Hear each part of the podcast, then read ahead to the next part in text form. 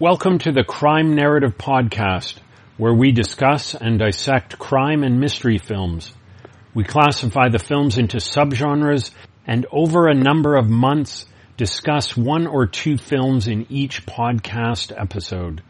We start with the earliest films in each subgenre and, more or less chronologically, work our way forward to the present day. Is it going to be exhaustive in terms of all the films we look at in each subgenre? Probably not. Perhaps fifteen to twenty films per series, based on which films interest us. My name is Ken, and I'm your host. The first series we're going to explore is serial killers.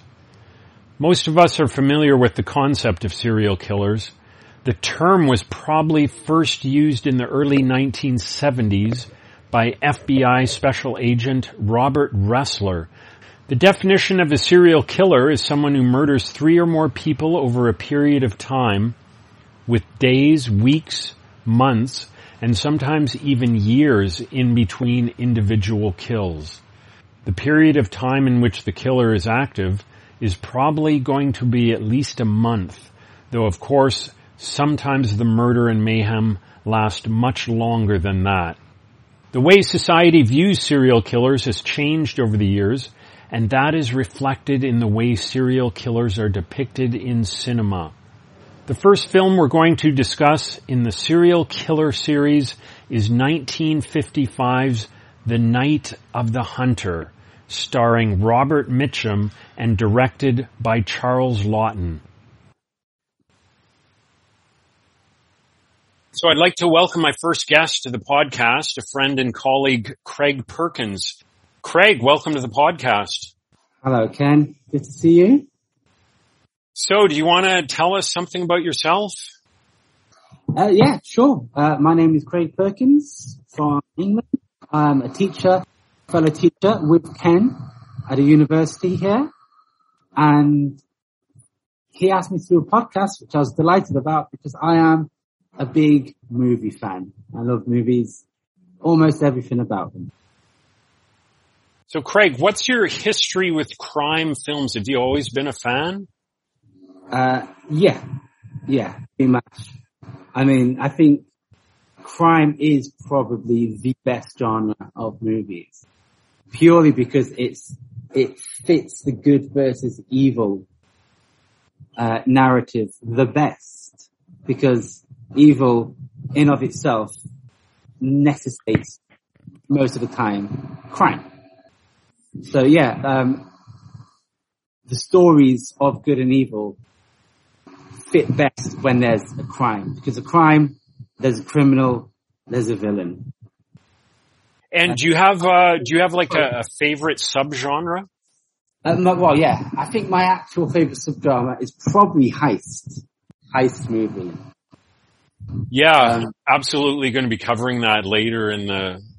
I'm a big podcast. Sucker for heist movies. I love lots of working parts coming together and being in the dark and not knowing. Great. So our, our first series is serial killers. And why do you think people are so fascinated by serial killers?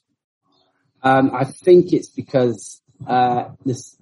aside from other crime genres, the audience can probably have empathy with the villains at times. Whereas with serial killers, they are so alien because it's uh, the worst crime, murder. However, that's usually portrayed uh, via greed or passion, and people can understand that. Whereas with serial killers, or I would say a majority of them, uh, the reasons are beyond understanding, and therefore um, curiosity um, takes over. People become fascinated with the why, and um, obviously that piques their interest. And also, unfortunately, offers... Um, They can be glamorized because they're so different. And again, uh, that piques the interest of the audience. And do you have a favorite serial killer movie? Uh, I do. Um, Silence of the Lambs is probably my favorite. Um, I, uh, uh, Harris, the author of the books, I'm uh, a big fan of his. I've read, I've read the books. And, um, uh, yeah, Hannibal Lecter is just the most interesting serial killer, I would say. Great. So let's dive into a discussion about the first film in this series, nineteen fifty-five's The, the Night of the Hunter, directed by Charles Laughton and starring Robert Mitchum. And before we do, just a quick note, this podcast will be full of spoilers, so keep that in mind if you haven't yet seen the film. And Craig, can you give us a synopsis of Night of the Hunter? Yeah, sure, sure thing. I don't think we need to wor- uh, worry about spoilers from a, a nineteen fifty-five film. But anyhow, my syno- uh, short synopsis. Uh, the film opens on a preacher, and we are left in no uncertain terms that he is a diabolical shit.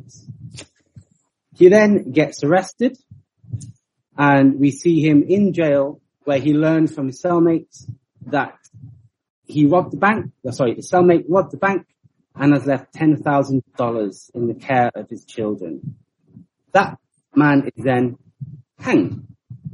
And Peter is released from jail and sets out to get the cash.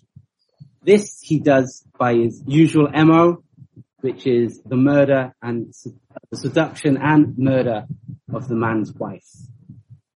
Upon arrival, John, the son, is wary of him. However, the mother and sister fall for his charm. He then becomes to show his true colors. He murders the wife and the children escape. Preacher then turns into the Terminator, and we have a twenty-minute chase scene, at the end of which the children are taken in by Missus Cooper, who runs a makeshift orphanage. After initial reservations, John begins to warn to Missus Cooper and his new life. Finally, Preacher finds them, and we have a showdown between the opposing representations of Christianity, and at the end, good wins out against evil. So this was your first time watching this film, wasn't it? What's your overall opinion of the film? Did you like it? I watched it twice, because the first time I did not get it. I did not understand it particularly. Obviously, the plots I understood, but the overall movie left me somewhat confused uh, in many places. Um, so what? In terms of just what the director was trying to do, or or what the, the themes on, were, on, or just really what was happening and why it was happening. Uh, a lot of the symbolism was lost on there, I think, the first time. Uh, the pacing of the movie took me, um, by surprise. I mean, after the last five years of Netflix and watching trash on there, where it's go, go, go, go, go. I mean, a ten minute riverboat scene, um, can a- appear at first boring if you're not clicked into it. You're referring to when they're on the picnic or the, or the chase? Uh, um, uh, the chase scene. Okay. When they're on the, on the skiff, they call it. So I think I needed to watch it a second time just to distinguish what was fifties filmmaking and what was unique to this film. But on second viewing, it started to click into place, and I enjoyed it. I enjoyed it the first time. I was just left a little confused. The second time, I enjoyed it and I was sat- more satisfied. And I think in the future, I will watch this movie again.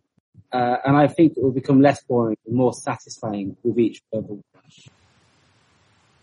Great. So let's do a deeper dive into this film, start at the beginning and kind of walk our way through the film. Yeah. Kind of stop at scenes you might want to comment on or whatever you want to say, really. So, I mean, I sorry, yeah. How many times have you seen the film? I probably saw this for the first time probably about twenty years ago, maybe. Yeah. And then in preparation for this podcast, I, I watched it once and then went through it again, maybe not every minute the second time, but so I probably, and probably in between that, maybe a one other time. So probably four times, I'd, I'd say I've seen yeah. it. Yeah, good. Okay, that's good. Uh, you take the lead because there's doubtless things that I'm going to have forgotten. Sure. So this film opens with an image of an older woman, an image of her face, and she's speaking against a black background, and there's an image of five children under her, and she's relating passages from the Bible. You don't, the audience, yeah, the audience doesn't know who that is at the moment, but of course that's the character Rachel Cooper, who we don't see until the final third of the film. You know what? The first time I watched it, I didn't put two and two together. By the time we met her later on in the film, I pretty much... No, yeah, I could absolutely see a, a, an audience member not clicking and saying, oh yeah, I remember her from the beginning, but yeah, that's, yeah. She was at the beginning... And yeah, and then you, from there, you, you kind of get a, an aerial shot of some children playing, and they find oh, the corpse of a woman in a house. Yeah. So just to go back, Ken, uh, I wrote in my notes at the very beginning, um, I just wrote down, open shows woman explaining basic premise of movie to children in space. Yeah, I know. It kind of had a like a dark background there. You it know, was just kind like of floating heads with a starry background. Yeah, I know. It was kind of. Yeah. I mean, in, in retrospect, it's obviously the beginning of a fairy tale. Yeah, exactly, but exactly. Be- initially, yeah. The first time watching that, you just um, you don't. I didn't get that. It just looked surreal to me. I didn't either, and even rewatching it. The second time for the podcast, I mean, not the second time I watched it overall, I was like, oh, yeah, okay. Yeah. Yeah, you're absolutely right. That whole kind of fairy tale feeling to the film that is there throughout, it starts right at the beginning. Because I came into the movie, um, I was, from what I initially understood, it was, it's a serial killer, serial killer movie. So a, a movie about a murderous creature. So opening up with I had this woman given a parable from the Bible. Uh, yeah. Yeah. It took yeah. Me- yeah. She said, blessed are the pure in heart, for they shall seek God. Beware of false prophets. And then because the line. Yeah, basic premise of the movie. Yeah. Yeah. I mean, they just put it right out there, and so then you get the aerial shot of the kids, they find the corpse, and then you're, we're introduced to Harry Powell when he's got that monologue going. He's in what they call a touring car. Yeah. So what do you make of that whole kind of opening setup? And then he's in the burlesque show. And I mean, like you said, it's pretty on the nose, isn't it? Yeah, yeah. So I, I um, after the kids find the body of the woman, we see Harry in the, uh, we see Preacher in the car. And he just, uh, from a movie, uh, writing perspective, this is just exposition. This is giving his character. Exactly. Um, so he's saying, what, six, twelve, talking to the Lord, which I want to come back to when we, um, later on when we discuss character. I've got a, a few thoughts on Preacher. Yeah, absolutely. Yeah, yeah. Well, we'll, yeah, we'll come so, back to that. Sure. Yeah. So we're given um, background on him. So he's he's a serial murderer, uh, another widow, um, a con artist, and then uh, into the burlesque show, uh, which yeah, I said very on the nose. It's all about his misogyny. Um, Like he, his hand has hate written across the knuckles, and it balls up into a fist, and then reaches into a pocket where a knife comes, shoots out. Um, Very phallic. Yeah, I mean, symbol. Yeah, exactly. It's not uh the symbolism. It's not subtle. Isn't isn't treated with soft gloves at all. No. Uh, yeah, and then out of nowhere he gets arrested. right? He gets pulled, yanked out of the burlesque show, actually, doesn't he? Yeah, uh, well, I, I quite like the way um, the character is presented as creepy, because he's he's the way he's talking is quite polite. You can see the rage and violence within him. So then he's arrested, and uh, the film moves into uh, to him overhearing. Um, sorry, I forgot the name. John's father, Ben Harper. Ben Harper, yeah, Ben Harper, keep talking about the money. So he finds out there's ten thousand dollars somewhere with his son. I was going to say this is probably uh, the only, um, the only funny, well, the only scene I found particularly funny is where Mitchum d- drops his head down from the right. top funnel, and it's like one of those fairground games where you shoot the things come down, and he gives him a swift left hook to the chops. And apparently that was um, Mitchum, Mitchum's idea to do that. So this is a, a kind of a huge crime film trope, isn't it? The heist, the money is one character, or we later learn there's a couple of characters knows where know where it's hidden, and then other people are trying to find out about this money. Maybe wasn't so such a so worn of a. Yeah, kind I, of I like how the movie. Yeah, I like how the movie didn't tell the audience where the money, where the money is. Just there is money, so the audience can be thinking a, a right.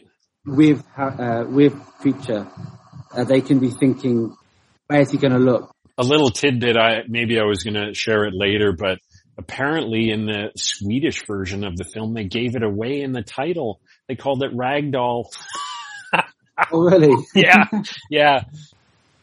So, yeah, so after Ben Harper is executed, then Powell, Harry Powell gets out of prison and makes a direct line to where Willa Harper, Ben Harper's widow, and the two children live. I believe the name of the place is Cresap's Landing.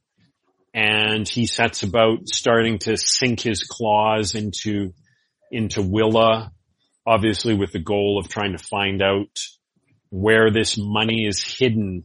Yeah, well, I think uh, the money is certainly the, um, the primary objective, but this is, from the beginning, from the exposition, this is, we know that this is what he does. He he goes around... You're absolutely right. He goes around seeking uh, out new victims, yeah, right? Seducing single women, widowers especially, murdering them for their money. Right. Which is what I want to come on to later on. Um, is he a con man or is he a psychopath? That's, yeah, that's an interesting, is he a, is he a true believer, or does he know full well what he's doing? I yeah. think we can get into that later for sure. Once he's there, John has, uh, the son has, he's initially wary. He doesn't trust, trust him much at all. Whereas the sister, uh, she's full, she's fully there. Everybody besides John pretty much is taken in by, by Powell, aren't they? I mean, you have the, the woman who works at the, who owns the ice cream shop. Oh, she's Icy, yeah. Icey Spoon. What a name, right? And yeah. she's all, most of the women in the community. We don't really get a look at any extra characters beyond the just a small group, but you kind of get the sense that they're all kind of duped and charmed by yeah by Powell, and the men think he's pretty okay. There are a few oh, little hints where some people, like Birdie, the old man, he maybe has a yeah, few he's, reservations. He's, he's wary about him. Yeah. He, um, Icy's husband. Yeah, he, even he. Go along, yeah. He goes along with it. Yeah. But um, I, I see, yeah, Waltzboo.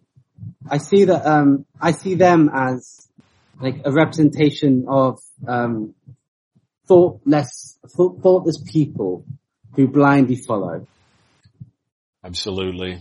So like, um, gullible, following the crowd, uh, easy to believe something. Yeah, so just, uh, followers.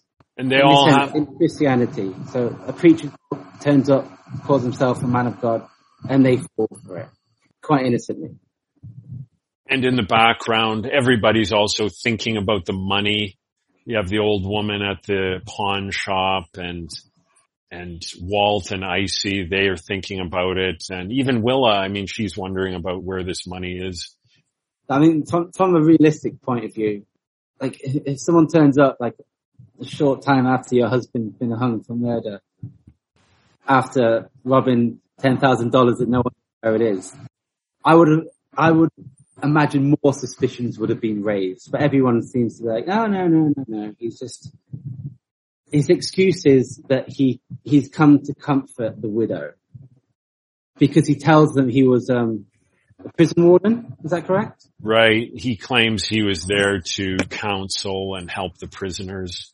Yeah, and then he left and turned uh, into, into the man of God he is. And of course, because this film is set in their early thirties, I don't know if they say the exact year, but I'm guessing maybe thirty-one, thirty-two. I got the impression it's from, I'm not sure, again, I don't know if you said, but The, the Depression era is set right, to, yeah.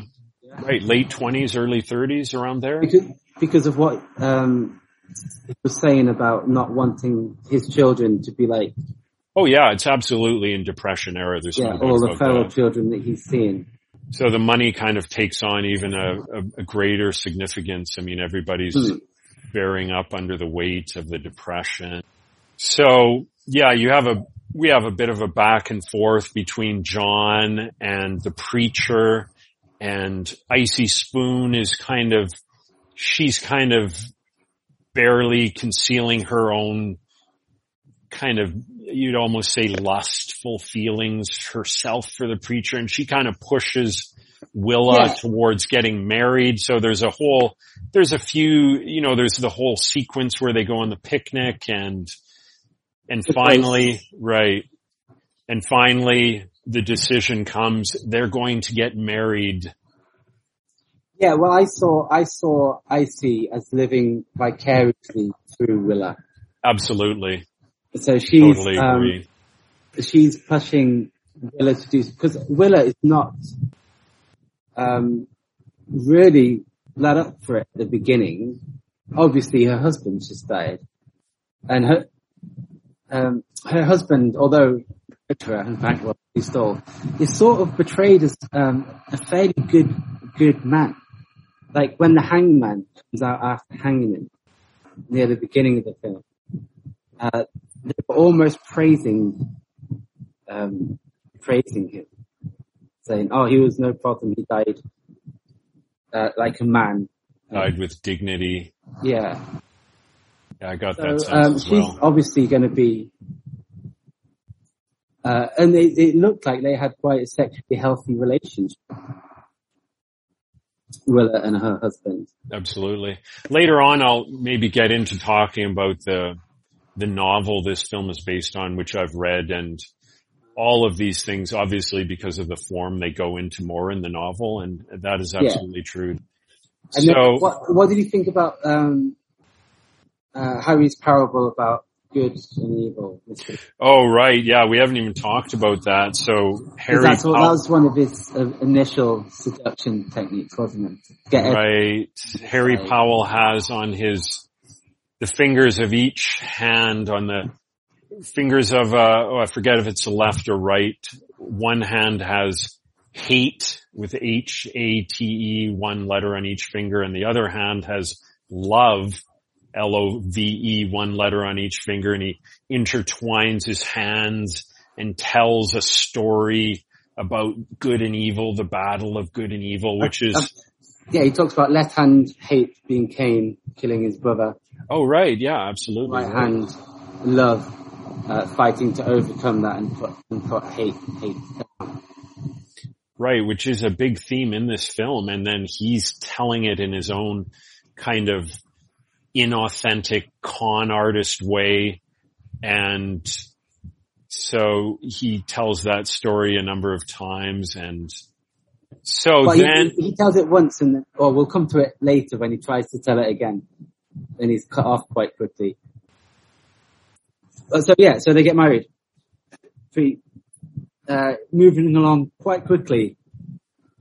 Oh, before that actually, uh, the picnic scene, where he's impressing everyone with his singing voice. um, because this is supposed to be a scary film.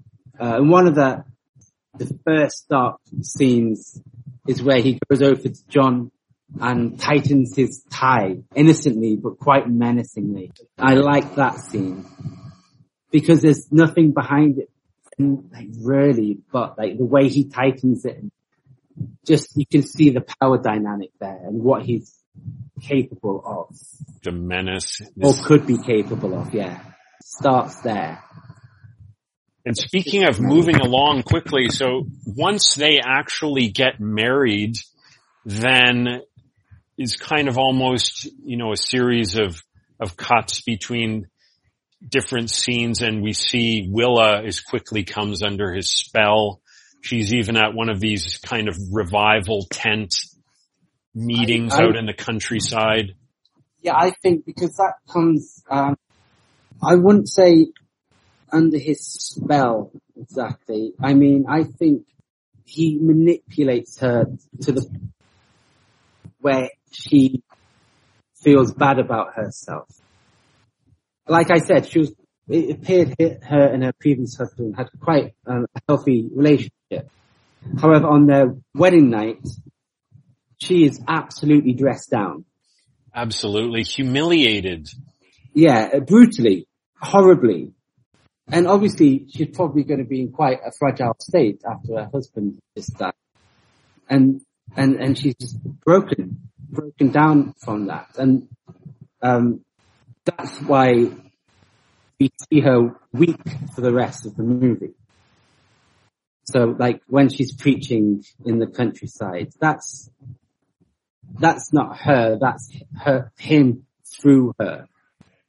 But yeah, the, the dress down scene in the bedroom, that, you can't really help but have quite a lot of sympathy for her. Just the way her expectation is so quickly and so brutally flipped. Not violently, but like verbally.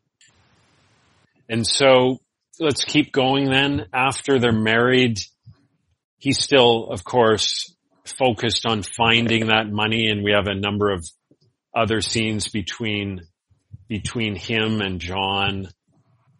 And finally, I mean, maybe rushing along here, but finally we get to that scene in the bed. I mean, there's other scenes if you want to talk about. You have the... Um, I'll, I'll come back to them if they spring to mind, yeah. Sure. Yeah, we come to the scene, the, that, that scene in the bedroom where his his kind of rage boils over and mm.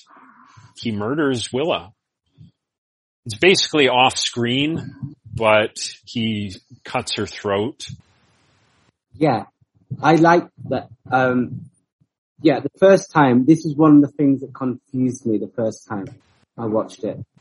The way Willa allows herself to be murdered so passively.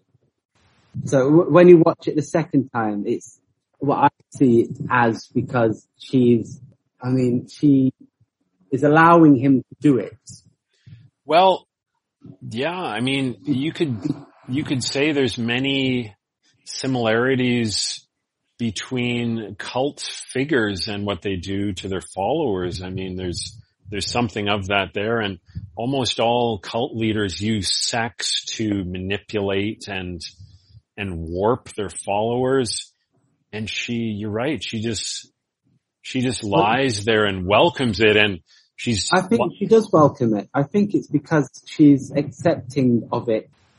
Maybe she's accepting what she has been, what has been forced down her throat as being evil, her sexual urges. And uh, she thinks the only way to overcome them, ultimately, would be death. So she allows allows him to do it. I agree. The, the way it's shot, the room... The lighting, the way she has this angelic kind of glow around her as she's lying back in the bed, and the, the light and the shadows. Building. It's an A-framed building. It, right. Church. If you look at the A-framed building with the light coming through, uh, it's very, um, like, like a cathedral almost. Like a sacrifice. And also, the way he, he leans over her is very, very Dracula, isn't it? Uh, there's another one a Frankenstein one, I'll come to later. But there, he's very Dracula, the way he sweeps over with the knife. And then we see, then we see him dead. Uh, well, then we know that she's dead. Just to go back to previous scenes to that, there's a lot of to and fro between Harry and John and uh, Pearl in the middle. What do you make of Pearl in all this? I mean, she's Pearl, well, she's not, standard. she's younger than John, obviously. She's even, but even if she were the same age, I think, I think it's done intentionally to show she's quite easily led. I mean, obviously she's a little kid. I mean, but like uh, the scene um, preceding uh, the murder was when Willa comes home, overhears Harry interrogating Pearl, browbeating her, in, trying to... comes in to see her, him being physically abusive uh, towards her. So from that point on, I'm like, I feel that because Pearl keeps going back to him. Like, even when they're at Missus Cooper's house, Pearl goes and gives, hugs his leg when right. he stands up.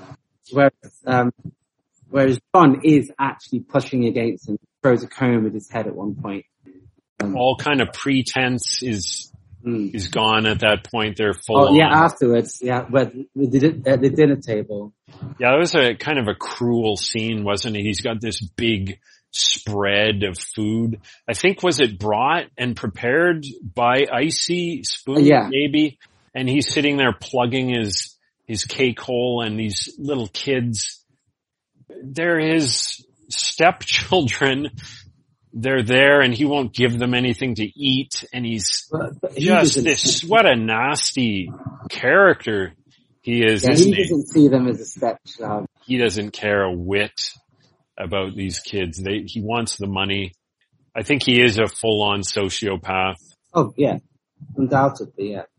So that, so that's all uh, through manipulation. It's not, and it's, it's, it's becoming obvious it's not going to work. The subtler tactics aren't working, and he's getting enraged, and it's slowly building up, and then he murders Willa. He tries to get him out of it by telling a fib. He's led down into the basement. Because at, at till that point, do we know? Yeah, we do know at that point. We do know the money. We do know where the money is because, because we see we see her cutting. There's symbolism there, pretty obviously, c- cutting paper dolls out of the money. Yeah. And I'm going to talk about this a bit later, and maybe you will too, about the money is stuffed into the into the little doll. And I, that scene, I think, is before he does murder Willa. Yeah, with yeah, the paper money. It is, yeah. So it all comes to a to a horrible end there, and we're at that point. We're about two thirds of the way through the movie when Willa's killed, and I guess he just drives or pushes the car into the river with with her in the in the passenger seat. That's quite an arresting scene there, isn't it? When that is the most haunting and beautiful and by far the best thing about see, the, the best scene in this movie.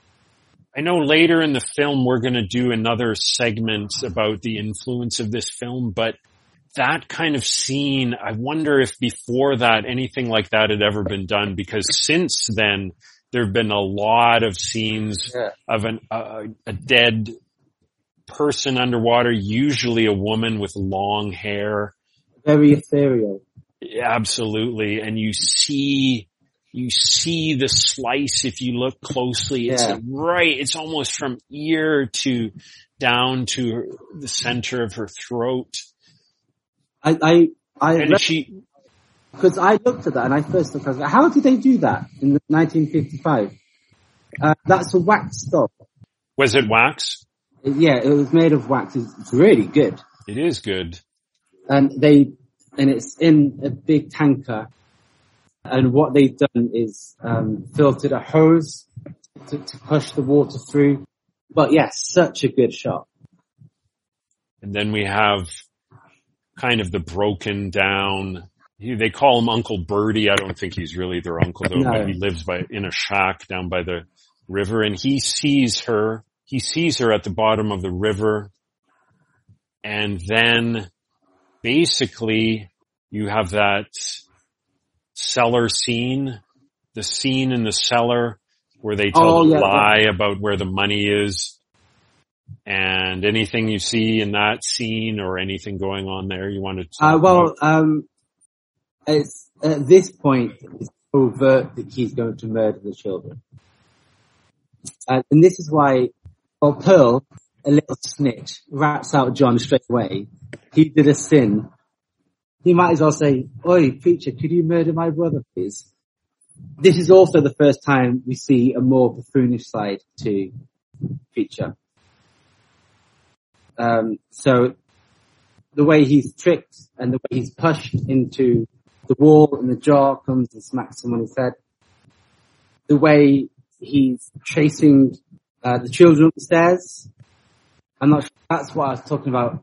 Like Frankenstein, Frankenstein. He's got his arms out and then he gets the hand caught in the door and lets out a moan and sort of sits with his back to the door.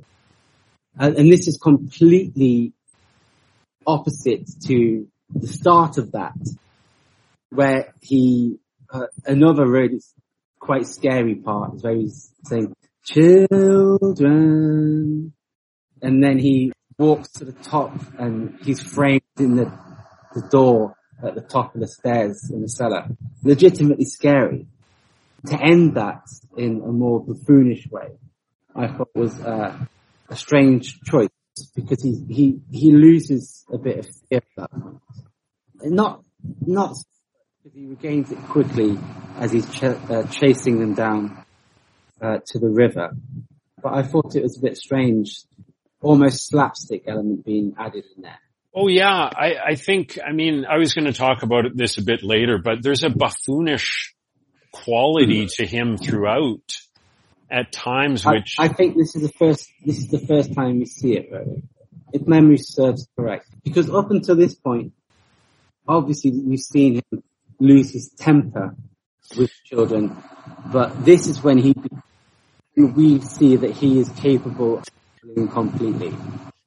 We see him unravel for the first time when he gives a real demonic scream, screech, when the skiff gets out of his grasp. And, and sails away. So that's, they, they get out of the cellar. He's trapped in there for a while. And I guess he, does he axe his way out? I thought, I, am, am I misremembering I, that? I can't remember exactly how he got his way out, but he, he, yeah, then he goes. He chases them down to the river. They get the skiff kind of unmoored and yeah, they get in there. And, cool and calm anymore. I think the last scene before the, uh, the riverboat scene, or one of them, is with Icey and Walt, where they get the card from him, I believe. And we see um the original side to Preacher, where he's fooled them yet again. Also attacked a gypsy, stolen a horse. Or no, um attacked a farmer, stolen a horse. Right, that, managed, that's after, that's after they've food. all disappeared, right? Yeah, and managed to try looking like roses, but so, get, what, get what he wants. So the river sequence, that's probably one part of the film that a lot of people really remember. It's very kind of arresting visually, and it's very haunting, and you have all these images of real animals they use, the owl, mm. the rabbits. You see one scene right near the beginning of that sequence where they float. It's almost kind of like an aerial shot. Show yeah. them floating and they're in a, like a spider's web. What is your take on that whole river sequence? Well, the, the first time, again, I was confused by it. I didn't really, it went on for quite a while. It must be like ten or fifteen minutes, that scene. Broken in by when they go into the barn, but we'll talk about that in a minute. But from leaving their house to coming ashore to Missus Cooper's, I think it's about ten or fifteen minutes. It's quite long. Yeah, I was actually watching that part right before we started recording, and I was, I was interested in that. Yeah, yeah, I think you're right. I think that's probably about ten minutes, right? It was, and quite, you have some it was really... quite long. But does it work for you for the most part, that sequence? First time, no. Second time, yes. And cause, but the second time, when you when you've watched it the first time and you've, you've thought about it, and then you start to see it in terms of a fairy tale, then the whimsy of the riverboat scene hits home more. Uh, and you can't do that in a couple of uh, jump cuts. You need the music. You need the animal sounds and the animals in there to make sense of it.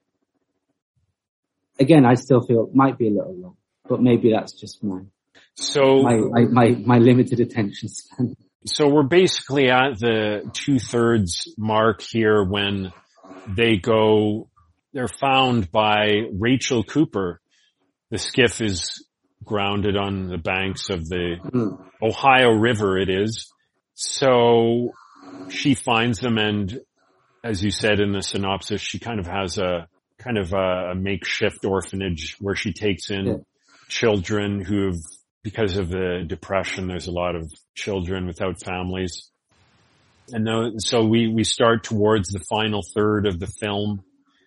I, I like how this is done in the movie, because the whole riverboat scene was a chase. And we didn't mention when they stopped at the, the barn house and we saw Peter. Yeah, that's, that's singing, a really... Singing, leaning, leaning, yes. Which is the first time he sang the song. It was, uh, scary. Well, not scary, it was a bit creepy. But the more, like, the repetition of it over and over and over and over becomes more effective. But throughout that whole scene, we're moving from, from left to right. The skiff is going along the river left. And in the barn, the silhouette with the horse is going left to right. And then again, back on the skiff, it's going, it's going left to right, which is the chase. But when they wash up on the bank, um, Miss Cooper takes them out and lead, and leads them across screen right to left. Okay. So it's a very visual message that the chase is now over. All right. Um, see what you mean. Sort of a symbolism that Miss Cooper, by going right to left over the screen, is the exact opposite of Preacher, who's been driving them left to right for the last ten minutes or so. Yeah, I see what you mean. I thought that was quite clever. Mm. If it, I'm sure it was intentional, because it certainly looks like it. So then we're introduced to this collection of children who lives with Rachel Cooper, and you have kind of a bit of a montage scene where the, or cuts between various, where John and Pearl become part of this little found family, and I think they, she makes jam or some other things and maybe sells the jam in town and some vegetables yeah. and so everything's kind of going along pretty nicely, but obviously as viewers we know, obviously it's not over. And then we're introduced to another character, one of the children who's a bit older than the other children, Ruby. So, and we'll talk about this more later, or if you want to now. I mean, so, I mean, sex is a big theme in this film. It's almost always dysfunctional, destructive, repressed. So she...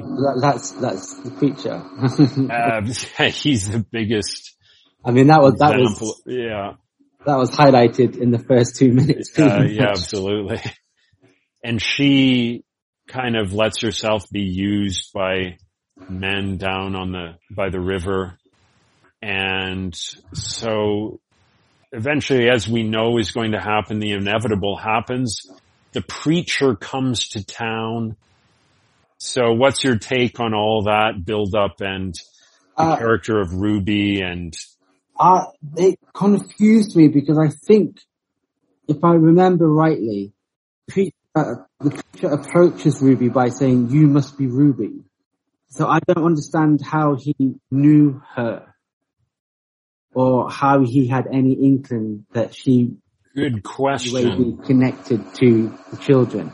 I'd that, have to go back and watch that, but I mean, I my guess would be He just asked I thought her. That was more clumsy. I thought okay. that was clumsily done. Could have been a bit of a continuity oh, issue, um, or possibly, maybe yeah. we're just supposed to assume he sniffed around town and talked to some of the local lads. Who knows? I don't know. I, I missed that. I have to I have to say I but didn't how, see that. How did he? How did he have her in his mind? How did he have her connected with the children? That's I. I thought that was a little bit. I'll have to go back and watch that. I can't actually remember. I mean, I didn't remember noticing that slip, if it was one. But what about when he, so he actually does kind of manipulate this rather, even though she's not naive in some ways, she's still very naive in other ways. Mm, yeah. She wants the attention. And emotionally naive, yeah. So what do you make about all that? The meeting with the preacher and he... Again, you know, he I, buys her some movie magazines and... And ice cream and whatnot, yeah. Again, I couldn't really get past my initial discomfort because I thought we've, we've spent the last twenty minutes or so being shown that he's a very method, methodical man when he can, when he wants to be. Um, but when we get there, we're back to the original preacher who seduces Willa. He, it's charm.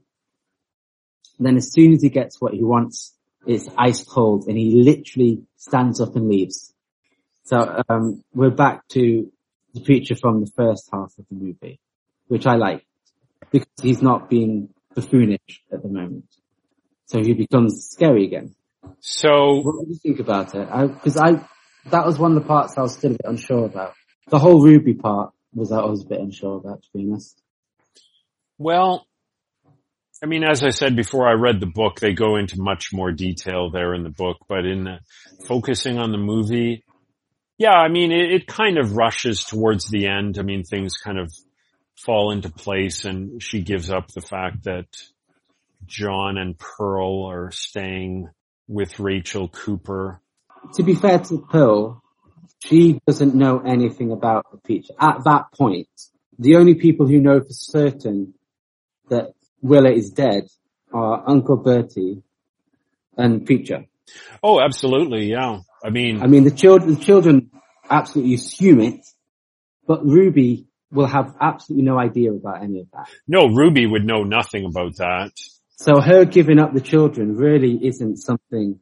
No, I mean, it, it's quite believable. I mean, it's, it's... Which confuses me, because when he leaves, Ruby looks almost into the camera and says, I did a bad thing. Or something like that. But why does she think she's done a bad thing if she can't know? Well, maybe it's a sense. I don't know. I mean... Possibly. And then things kind of, after that point, they kind of... We're, we're pretty near the end now. We have the initial scene where the preacher shows up at Rachel Cooper's house. And as you said, Pearl is pretty happy to see him despite the... That, that happened in the cellar, yeah, and that annoyed that annoyed me. I've got something to say about that later. I'll, I'll tell you okay. what. Rachel Cooper comes out with her shotgun. She knows. Not, not at that point. Okay, that's not what happens first. No, um, he comes and says, "Oh, here are my children." Just tries to give us, then tries to go into the good and uh, love and hate bit. He's pretty quickly shot down. Uh, sees. Through him quite quickly. Oh yeah, absolutely. Like she's and reading. He comes, so she... she comes out with a shotgun when the preacher is chasing John, who's now got the doll. Yeah, he runs under the porch. Gets flick, flick, he gets his knife out, and she's leaning over with the shotgun. Yeah, no, yeah, all that happened for sure, and she's reading John's emotions and yeah. he takes him aside and he, I mean, she knows that he's a nasty piece of work and. There's one thing I, one line I didn't like, and that's when, um, she pulled, she's pulled the shotgun and Harry Powell's retreated. But he shouts at her, I'll come back tonight. So this is not the last you've seen of Harry Powell. I'll come back after dark or nightfall or something like that. Yeah, they kind of telegraph it pretty. Yeah, I, because I don't like that after nightfall, just that part. I'll come back. Because in the, over the next few scenes, we see Miss Cooper stay up. And of course you're going to stay up, because he's just told you, I'm coming here tonight. But if he, if he didn't say, I'm coming here tonight, and then the film continued as it was, with her staying up still, it would have presented her as being more... Yeah, absolutely. Because it gives the message, it doesn't... She's not given a time frame. Therefore, the audience sees that just being, no matter when or where, she will be protected. She, she. Yeah, it's telegraphed pretty brazenly. He's been chased off the first time. So Rachel Cooper stays up, as you said, in her rocking chair with the shotgun nearby, or maybe it's even in her lap at one point. Yeah. And she hears some sounds outside, and then she goes and gets all the children and gathers them around her, and she again starts telling the stories, I think some Bible stories. I mean, you can take it from there, what happens then. Well, yeah, so, um, yeah, she gives them again, and then his theme tune that he himself sings comes on, leaning on love's everlast- everlasting arms. No, I'd not heard that hymn before this song, so I... I wasn't sure whether it was unique to the movie or it was, um, you know, in the lexicon of American, uh, Americana, which I, which I think it is. It is. That's a great question. I would be willing to bet it absolutely is, I would think. So, yeah, it, it definitely is. So he, he starts singing that again, to which we have sort of a dueling banjos where she starts singing against him. Uh, the same song with slightly altered lyrics. I'm not sure which ones are the original, so I can't really comment on that. But uh she's basically standing up to him, saying, I am the equal of you, that you don't scare me. Uh Then he uh, pops into the house, gets in. Yeah, uh, pops, pops up, a jump scare there. Like, that was... Yeah. Oh, we completely missed, I don't know, I don't know how we missed it, but we missed the first jump scare, the, the real one. It was at the, um, his introduction to the children, where his silhouette is flashed on the... Oh, right, yeah, we didn't even talk about that. That was quite a good scene, yeah, that was... Yeah. I mean, the, the way this film, we'll talk about it in a minute, just the lighting and the use of light and shadow is quite memorable. Again, popping up, but he, she just shoots him. Shoots him right in the shoulder. I mean, and that we banshee. About, about coming to a, a gunfight yeah. with a knife. And that banshee cry, he shrieks and he turns and runs out, and he runs into the barn, and she gets on the blower, the old fashioned phone, the crank phone. Yeah, and it said, I've got something in my barn.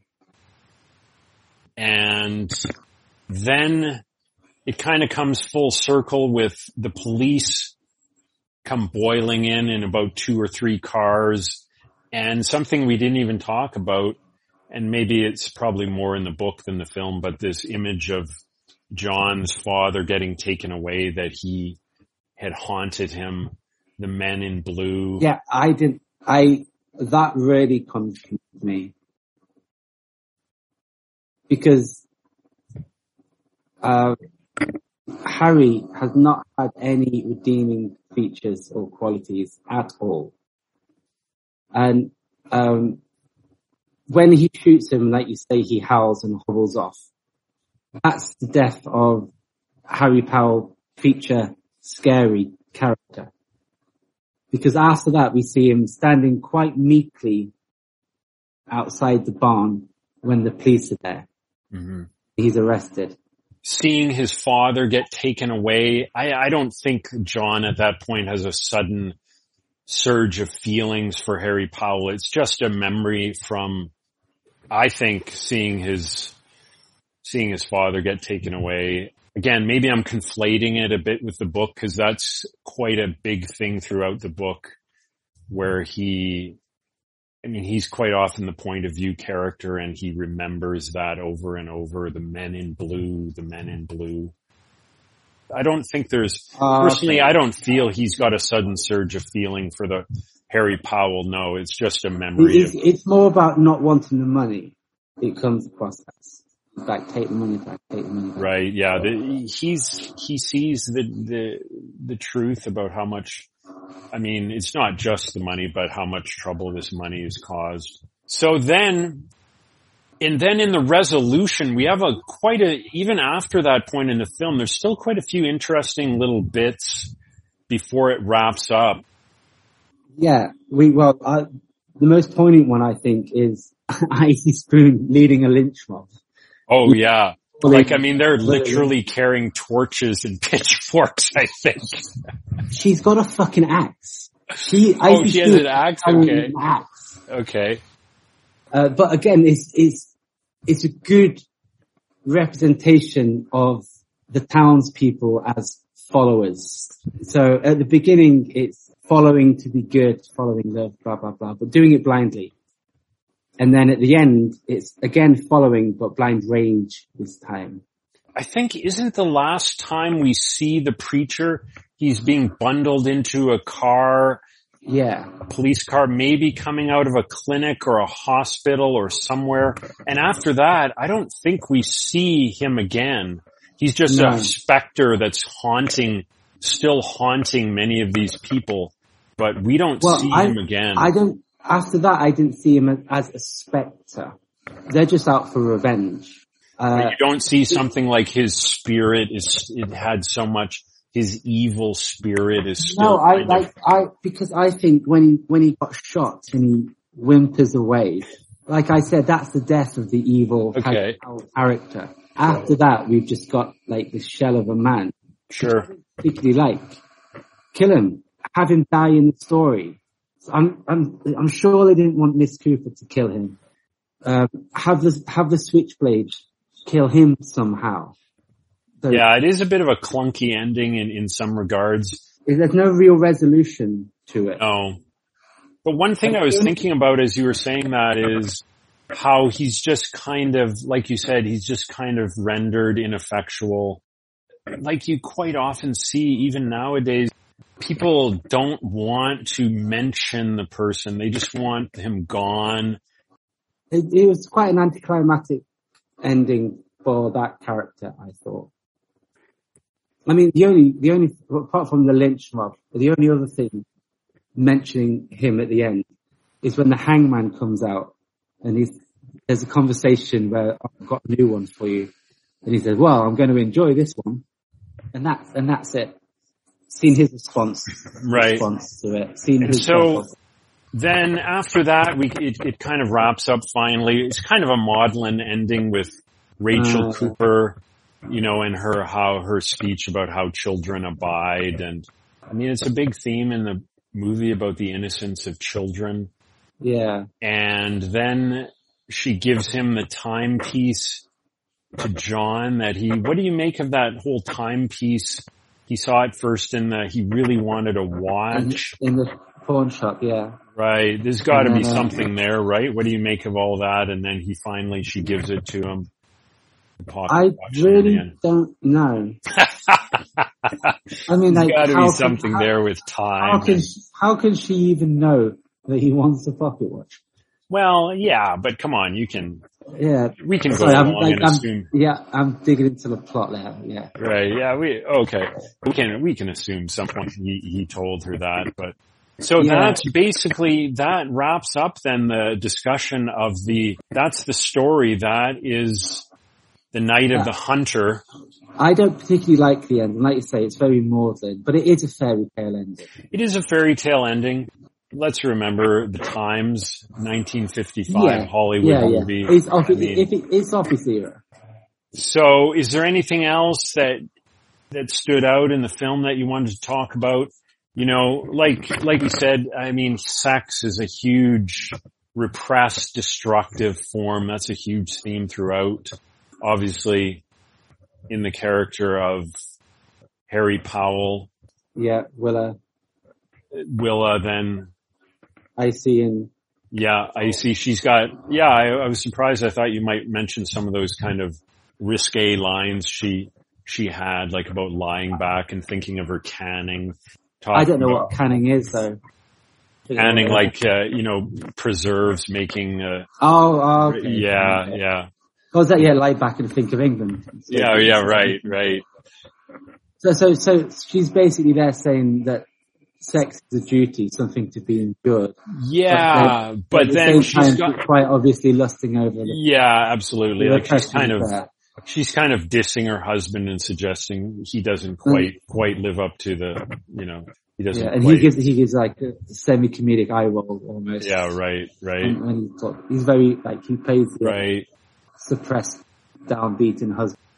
And probably, maybe Rachel Cooper is the only one, maybe, who kind of has a healthy view or realistic view of intimacy. I mean, she kind of comforts the young girl, Ruby. Yeah, saying, I understand your feelings, but there's better ways to go about it.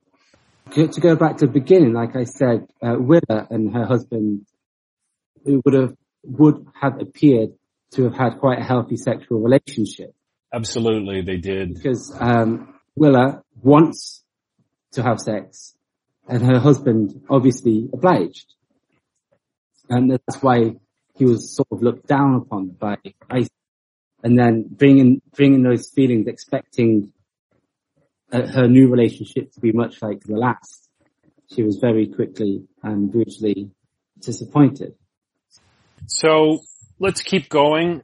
We've talked a lot about the characters throughout, but let's just kind of zero in on some of the main characters. And if you have anything more, I think, I'm sure you have more to say about Harry Powell, the preacher. So he's yeah, a fundamental, I, right. He's a fundamentalist preacher, deep-seated yeah, hatred of women. Yeah. I mean, is he, is, like, is he really a preacher? Who I, knows? On the one hand, I like this character. Not, not the character, but I like how he's portrayed, because a lot of times you get too much backstory to a character, too much understanding, and they become less scary. Good so point. Not knowing anything about him, big tick, makes him scary. However, this might just be me digging too deep, but I was confused by him, because is, is he a con man or is he a psychopath? Because his motivation is money. He doesn't go after the burlesque girls or whatnot. He said, we can't kill the world. So his motivation seems to be money. And he's... Yeah, um, but he's he, I mean, he well. hates women. Like, he loathes... Yes. He's a misogynist. He... Definitely, definitely. I mean, he ties the money into the, into the murders, but I, I think he's driven by this, you know, like a... It's almost like a cliched, you know, this person who's driven by rage of... What it obviously is, is his own lustful feelings that he can't control. But yeah, I mean, there but are the, and there that's, were. That's the other side. That's the other side of him. Is he, is he a schizophrenic psychopath? He's talking to God. Is that him being whimsical by himself? Or does he feel like he has a direct line, which would give, like, that would make him schizophrenic, which would take away his ability, most likely, to be reasonable and logical enough to dupe all these people into believing that he's a preacher. Like you, I haven't read deeply about the, the actual... Over the very limited understanding of motivation of money. Mm-hmm. Makes him scarier, because right. he's about him. So, yeah, good question you raised about, is he a sociopath? Is he a psychopath? Is he a true believer? I yeah, mean, that's you what have, I mean. Yeah, yes. When you have con artists, so most con artists probably don't believe the lines they're spinning. They know they're duping people. But then you do have the occasional one who truly believes. So do you think he's a true believer? Or does he know full well what he's doing all along, and it's just that, just... Yeah, that's where I'm stuck. I think because it's meant got, to got, be that way, and I think that's got good. Tattoos. So he's he's committed to the uh, to the to the art if he is. But, um, in in a way, I think it's good that it is left that way ambiguous. I mean, you don't one hundred percent know, like you said, his background. You know what drives him, but but then then if he was the psychopathic murderer, he wouldn't so he wouldn't be so limp. Like, if he's a psychopath, I want him to die fighting, go down. Uh, yeah. Like, serial killers have the urge to kill. That's what they want. If they're psychopathic serial right. killer, okay, it, it's not something. It's not like a hobby that you can give or take of that urge. Yeah, I so see to run away mean. so meekly towards the end, I found. Yeah. Quite, uh, like I said, an anticlimax for his character. I love and... the whole performance. His performance was great. Great voice, menacing. Uh, the looks that he gives. Yeah, I think he, I think he does play up that kind of buffoonish quality somewhat. Maybe not in a brazen act all the time, I, but I think that... I did actually. Sorry, I did read. Uh, Laughton wanted him to inject a bit of that quality into it because he mm-hmm. didn't want an out-and-out scary. And so let's move on to a discussion of some of the other characters. I mean, what about Willa Harper? She's kind of interesting, but she kind of buckles pretty fast under his... What do you think of the character of Willa Harper? Broken. I think she's portrayed well as broken. Because uh we meet her, she's obviously in mourning. She's reluctant to start a new relationship. Mm-hmm. And then she's seduced, pushed along by Icey into something that she wasn't ready for or not wanting. And then she was reduced, uh, seduced, um, broken and subjected to, to, to his will. So much so that uh, she accepted death really without yeah. question. Just like, uh, just like a cult member, she, she just lay back and she had that kind of angelic glow about her yeah. and probably thought she deserved it. Who knows? And what yeah. about the character of Rachel Cooper? I mean, quite an admirable character, really. Yeah. Um, I would like, I would like a flaw. It's Not insinuated that so... she doesn't have, it's, yeah, it's insinuated that she doesn't have good relationships well, with the children that have been through her care. Right. Well, when contrasted against Powell, I mean, that's the whole fairy tale thing, right? There's, yeah. There is no nuance. Powell is pure evil. She's pure good. There is... But that's boring. You're right. You're right. No, boring. You're absolutely right. She's but a good character. She portrays... It's, it's well performed. Yeah, it would have been, it would have been more interesting, sure, if there had been something a bit more there. Yeah, and the character's nice, but... Yeah, admirable, nice, but a bit, you know, a bit kind of unrealistic, a bit bland. But again, maybe it fits in the whole fairy tale idea. That, and that and monologue. I mean, the characters of John and Pearl, like you said, they're just kind of pawns, really. I mean, they represent innocence, childhood innocence. They... Well, Pearl especially. Because she's naive. An extreme level. And... So let's keep moving along here then. I mean, unless, do you have anything else you want to say about Powell or any of the characters? I think I have something, but it slipped my mind. So let's go on to and talk maybe a bit about the performances. What do you think about Robert Mitchum's performance as Harry Powell? Very good. I liked it a lot. Charming elements. I When, for example, when he's singing at the picnic, he, everyone's gravitating towards him. Good, strong voice. He's handsome. He's tall. Uh, he's the tallest person in the whole film. I'm not sure if you noticed that. No one's taller than him. Um, so that gives him an air of menace by, in, it, in and of itself. He's singing, like I say, at the picnic. Very charming. But when he's singing outside of houses, very intimidating. Creepy when he's singing. Yeah, he is very mm. creepy.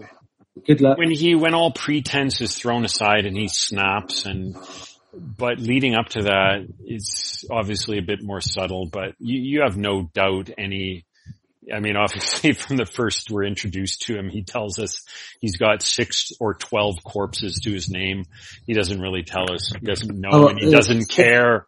He's, Six or twelve will- widows, so we don't know whether or not there's been more who aren't widows. I suppose. And, and in the film, he's got two kills, I guess. He's got Willa and then the horse owner, which we don't really see anything about that. We just hear about it. And we yeah. assume as audience members that he's murdered the owner of the horse. Uh, I'll yeah, go back to the bit, very beginning. Uh, the intense look of hatred on his face when he's at the burlesque show. Yeah. Really good. That was, that was quite a good scene with the men, kind of the downbeat, kind of serious, kind of seedy men all. Seedy. Yeah. Well, everyone, everyone was quite leery. Yeah. Very leery. And then he had, he had and, a very intense. But getting back to Mitchum's performance, I guess on set, I mean, this isn't his performance, but might be somewhat related. I guess he was a bit of a tyrant on the set. Came to He's a bit of an arsehole, yeah. Yeah, came drunk and high and drugs. Apparently, at one point, he urinated into the front seat of a car that was on set. Yeah, I think I read yeah. that. Yeah, and well, what about? Um, yeah, go ahead. Yeah. Oh, sorry. I um in my in my um synopsis at the beginning, I opened it up by saying the film opens on Preacher, and we are left in no uncertain terms that he is a diabolical shit. I Absolutely. Diabolical shit, because that's what Laughton, when describing the character, he was auditioning with Mitchum. He said he described the character as diabolical shit. Okay, those are his and, exact and, words. And Mitchum, and Mitchum says, present, Preston, Preston. So that, that was a big tick in his box. So one of the reasons he got the job. And let's go on. What about the Shelley Winters? What about her performance as Willa Harper? Good, but she wasn't really given a lot to work with, really. Well, and, she did, she did well. Yeah. And then we had Lillian Gish as Rachel Cooper. She pretty much played it the way, you know, what else yeah. could she do? She yeah. was the... Yeah, I liked her performance. I, it's not her fault again. I just don't like real... And then we have uh, Billy Chapin, who played John Harper and Sally Jane Bruce. Not a lot, really, you can say about them. I mean, they did a, no. you know, competent job. It was um, pretty rushed at the beginning, but yeah. And, I mean, any, any other, uh, any other performances you want to comment on? Um, Icey. Right. Icey Spoon. I don't know who played her, but that actress did a really good job of making her as abrasive and ob- obnoxious as possible. I don't watch this film. Yeah, that was, uh, yeah. Oh, was I a, wish she was my next door neighbor. Yeah, it was an actress named Evelyn Varden. She did a really good job. Of, yeah, yeah, she uh, did. Unlike, she did really, really did a good job. And anyone else, you, any other, uh, performances you want to talk about? I think that's pretty much covered the, the, no, yeah, the yeah. characters, yeah. Right. So what about the direction, the directing by Charles Laughton? I mean, it's quite a visually arresting film, the light and shadows. Uh, the lighting was beautiful, very moody, very film noir. Um, the set is very simple. I'm not sure if you noticed, like all the, all the lines are quite clean. There's no, there's no clutter in any of the houses or interior shots.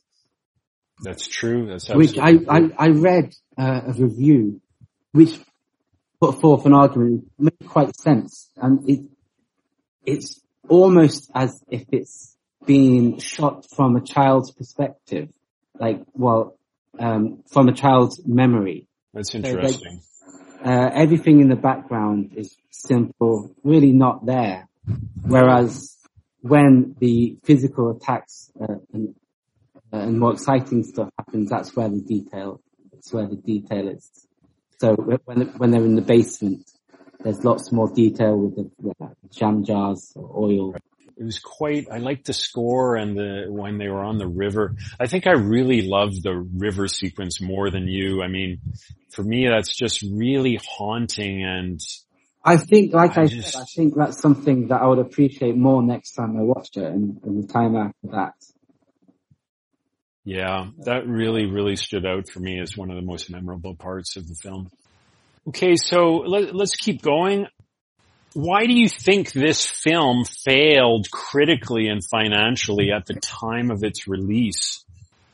I had a kind of half-baked theory, but what do you think? Uh, well, one, because um, it's it's so hard to understand. It's not it's not your it's experimental movie. So the first people to go and see it, I imagine they were much like me, thinking, what is going on here? So just the direction, the way it's shot, that probably one reason. Two, the fact that the protagonist, uh, by tra- uh, protagonist, I mean the person who drives the story, it, that's that's Harry Powell. Yeah. The, the murderous creature. And considering the religious sentimentality, uh, sentimentalities at that time, in America, that would not have been a popular choice. Having your main character, a man of God who murders people. That's, so I think that's absolutely what I was thinking too. And yet, you know, you have other representations of Christianity. I mean, the film opens with Rachel Cooper with quotes from the Bible, and good wins out in the end. Right? But yeah. I, I do agree that, yeah, that might have had some kind of influence at the time. So, yeah, I, th- I think that's, I mean, obviously, it's the whole good versus evil. Miss Cooper's a good Christian, uh, sensible, stoic, practical, whereas Powell is the bad Christian, jealousy, being overbearing. Like I say, given the sentimentalities of the time, people, just human nature, is look at the bad things and blow them out of proportion. So that might have had an element to it. Yeah, the two kids in the film, they're, they're just let down by absolutely everybody up until they encounter yeah. Rachel Cooper, but everybody lets them down. Their father, their mother, obviously yeah. Powell. Even this, this friend, this old man. Uncle Bertie, yeah. Yeah, Uncle are, Bertie maybe, at his, at his I'm moment. Not, I'm not sure about the book, but it looked like Uncle Bertie was only in there to demonstrate that point. Could be, could be. Because um, I don't see any other reason for him to be in that film other than to demonstrate that adults are useless. Yeah, he just let he, them he, down I, at their he, moment of need. He told little John, if you ever need me, come and find me. And then they finally did. And he's, he's in a fetal position on the ground, yeah. drunk and, and scared fetal, yeah. out of his wits. That's, that's the only point. That's the only point of him in the whole movie. But and, it confused me at the beginning. And then right. when it comes to that realization, you think, ah, yeah, that's why he's there. Sorry. Another thing I thought we might talk about briefly is just the way serial killers are depicted in this film. The way serial killers are depicted in film in general has changed a lot, I think, over the years, and just as society kind of looks at serial killers. Do you have anything to say about that? Uh, just really what I said before. I mean, like, with your serial killer movies nowadays, you're generally given more background and uh, as to motivation. It's more glamorized. They focus on the kills more. Yeah. Maybe, depending on the film. The murder is almost an afterthought in this movie. It's a menace that comes through. Yeah. More. It's the money. It's the menace. Um, so yeah, in the late sixties and seventies, I think when you had Manson and all that, things really started to change. Yeah, this was made uh, nineteen fifty-five, so this is way beyond. This is way your Ted Bundy's killers of the seventies and eighties, which I think are a lot more influential on modern films now than more of the um, because of how they were presented in the media. To uh, when this was made, serial killers would be more folk-like, because they, they right. would be reported so heavily in the media. It's almost of like, course, that was well before the the term was coined. They they were just yeah. nasty people. I thought it was interesting, though, that there are some serial killer themes that have always seemingly been there. For example, uh the fact someone some women are always seem to be enchanted by dangerous men. Oh, yeah, sexy, sexy killer. Yeah, that's, uh, yeah. that's a trope. I mean, yeah, and serial killers, uh, criminologists, people who study them, they're always linked. It's always about lust and sex. It's always, it's always really tied together. Yeah, for a lot of the cases, yeah. Right. So let's keep going. Now we're moving on to a segment that I hope to make a regular part of this podcast.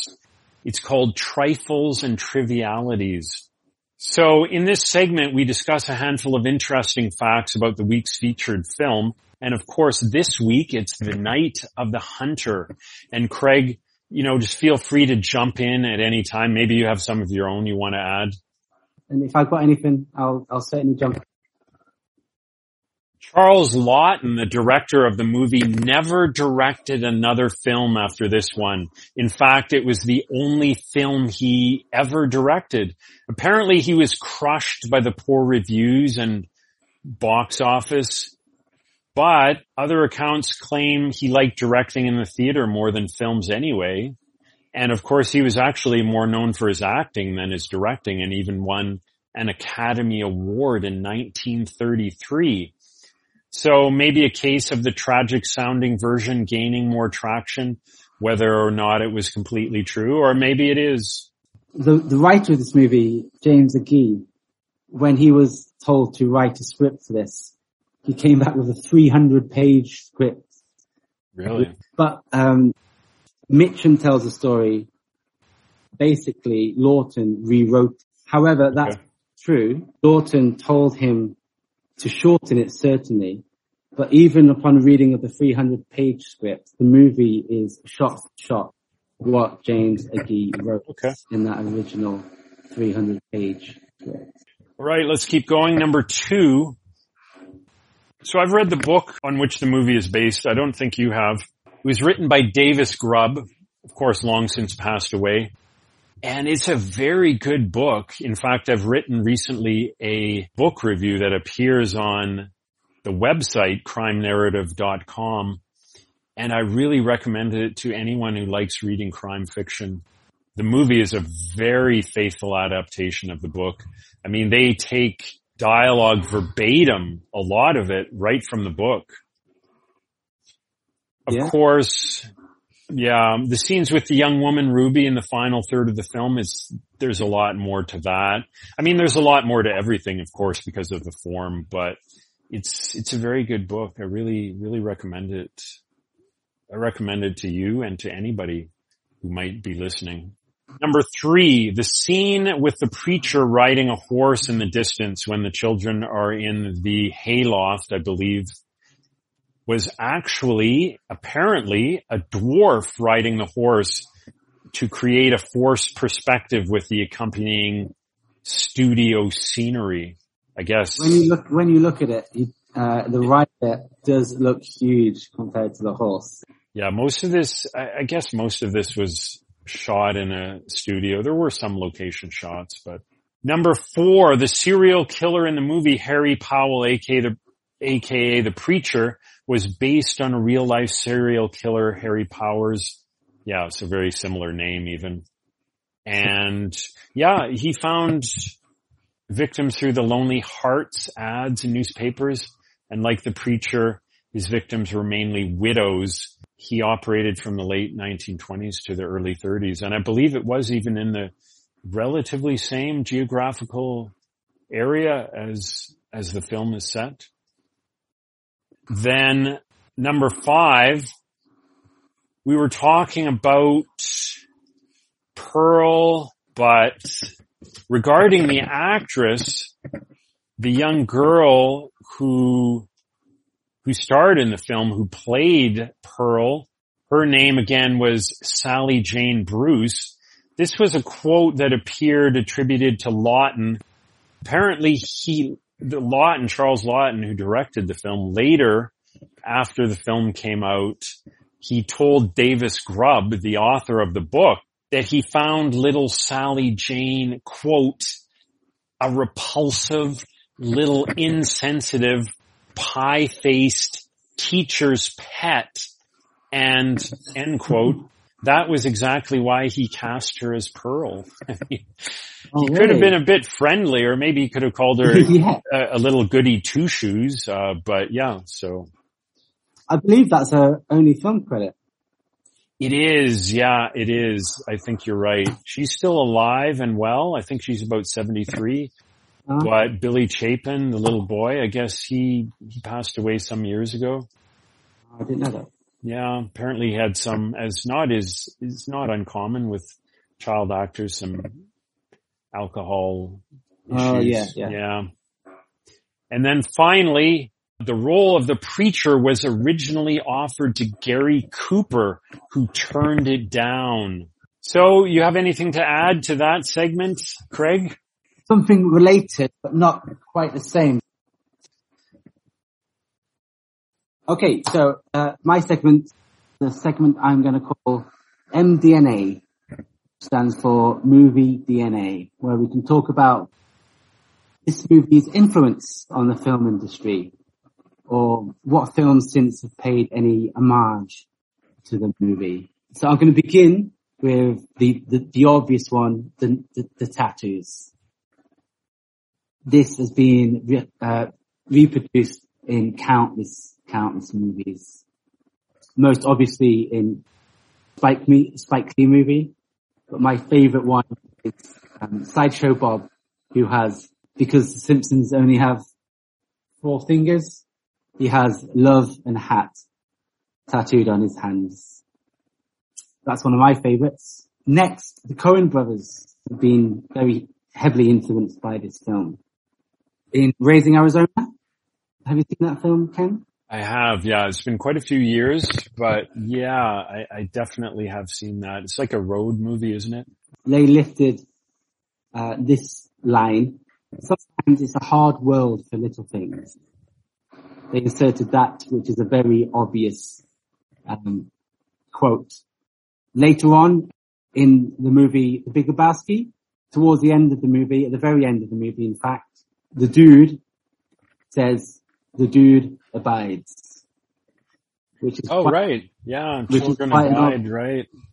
Yeah, quite an obvious. I mean, abide is quite an archaic term. Absolutely, yeah. That I'm sure. Bystanders. Yeah. So yeah. the. The dude saying, the dude abides. Quite, quite an off, obvious reference there. And then, um, in True Grit, they play leaning, leaning on love's everlasting arms throughout. So that's three. Yeah, absolutely, yeah. By, um, Coen brothers. Obviously, it's a favorite film of theirs. So, how do you think the film stands up today? Would you, would younger audiences of today like it? Would you recommend this film to others? Uh, I love the movie. I think it's great. Uh, would I recommend it? Not to my students. No, yeah, no, no, Unless, probably not. I don't think, well, the, the younger generation, obviously I'm being very generalistic here, but maybe growing up with the Marvel Cinematic Universe and films on Netflix, which is basically brain food, like just trash. I don't think they will understand the movie. I would, I would recommend it certainly to friends who enjoy cinema as an art, not as an escape. But I, yeah, I loved it. Yeah, I absolutely love this film. I would watch it again. I will watch it again, and I will recommend it to people.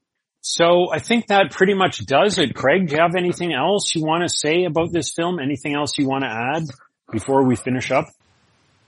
No, I think um I said pretty much all I all I wanted to. And that's it for the first episode of the Crime Narrative Podcast. Thanks for listening. And a big thank you to my guest, Craig Perkins. If you have any feedback, please send me an email at crimenarrativepodcast at gmail dot com. Also, you can follow us on Twitter at Crime Narrative and check out the website crime narrative dot com. On our next episode, we're going to discuss an absolute classic from nineteen sixty, Psycho, directed by Alfred Hitchcock. Until next time, thanks for listening to the Crime Narrative Podcast.